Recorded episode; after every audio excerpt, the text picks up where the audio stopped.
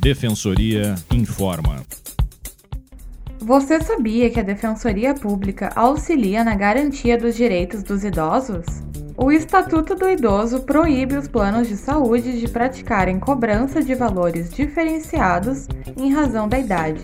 Outro tipo de discriminação, como negar emprego ou dificultar o acesso a locais públicos e transportes, também são passíveis de punição. A Defensoria pode ajudar em conflitos em que esses direitos sejam violados. Para mais informações, acesse o site defensoria.rs.def.br.